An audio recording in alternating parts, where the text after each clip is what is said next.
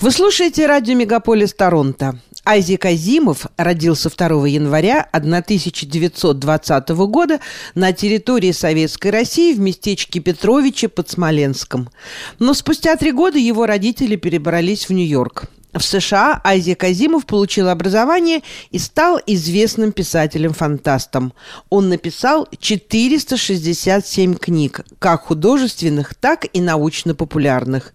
Его творчество отмечено пятью премиями Хьюга, двумя премиями Небюла и также многими другими призами.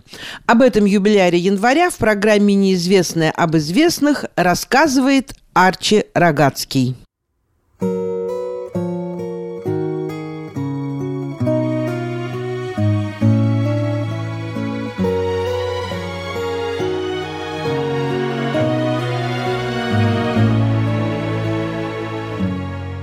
Добрый день, друзья. Итак, Айзек или Исаак Азимов условно причисляется к большой тройке американских фантастов, включающую также Артура Кларка и Роберта Хайнлейна. Родился Азимов в Смоленской губернии, в ортодоксальной еврейской семье. О своем отце он говорит, тот считался ортодоксом, но таковым никогда не был. Он никогда не молился, как положено, на каждом шагу, и никогда не учил этому меня. Точная дата рождения писателя неизвестна – но сам он полагал, что это 2 января 2020 года. Родителям удалось в 23 году эмигрировать в Америку. Там они поселились, естественно, в Нью-Йорке и основали успешный кондитерский бизнес.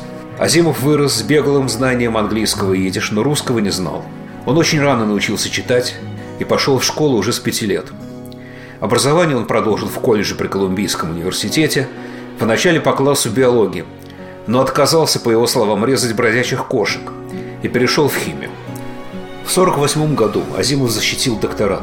Образование продолжалось с перерывами, поскольку в годы войны он работал как химик для экспериментальной лаборатории военно-морского флота США, а в 1945 году был призван в армию, где прослужил до лета 1946 Азимов стал работать как преподаватель и ученый в Бостонском университете после демобилизации, но уже в 1952 году он зарабатывал как писатель больше, чем в университете – а в 58-м полностью оставил научную карьеру ради писательской.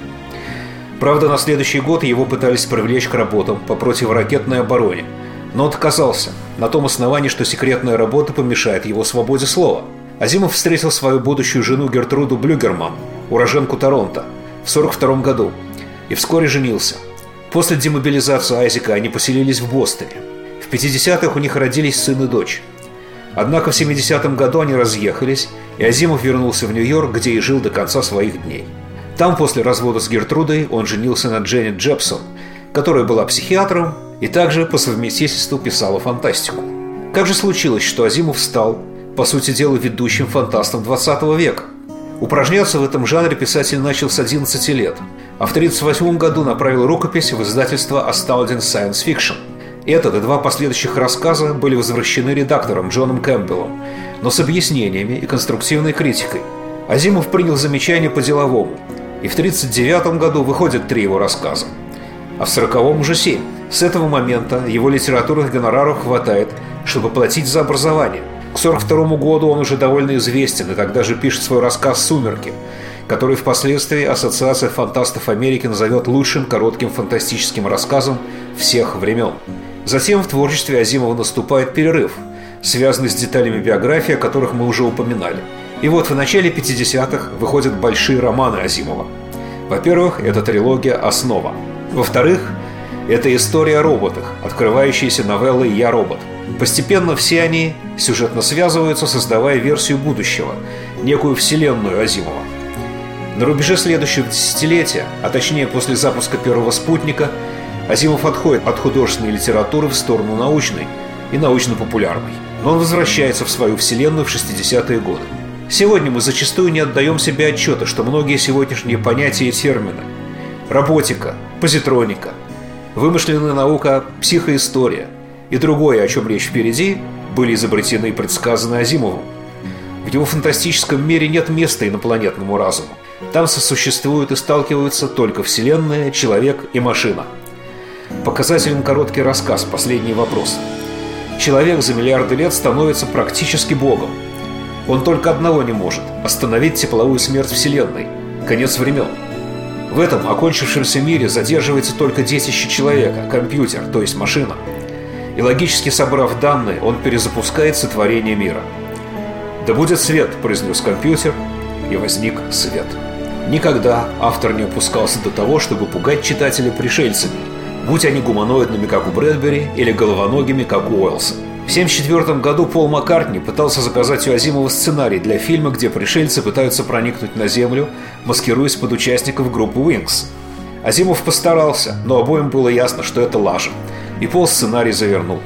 Однако критики, чтобы заработать на хлеб, надо кусать любые авторитеты. Стали писать, что автор не может разработать тему инопланетного разума, а также взаимоотношения полов.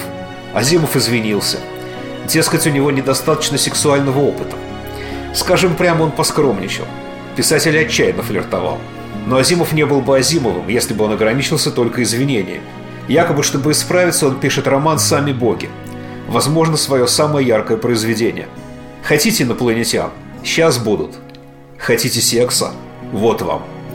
И своих не людей он помещает не на другую планету и не в другую галактику, а в параллельную вселенную, которую мы воспринимать не можем, и где даже физика иная, чем наша и населяющие ее существа вообще не похожи на живое в нашем понимании. И пола у них три, но и там идет борьба, бушуют страсти, и завязываются, казалось, невозможные контакты с нашим миром. Кстати, сегодня ученые, работающие на коллайдере, уже совершенно серьезно обсуждают параллельные вселенные.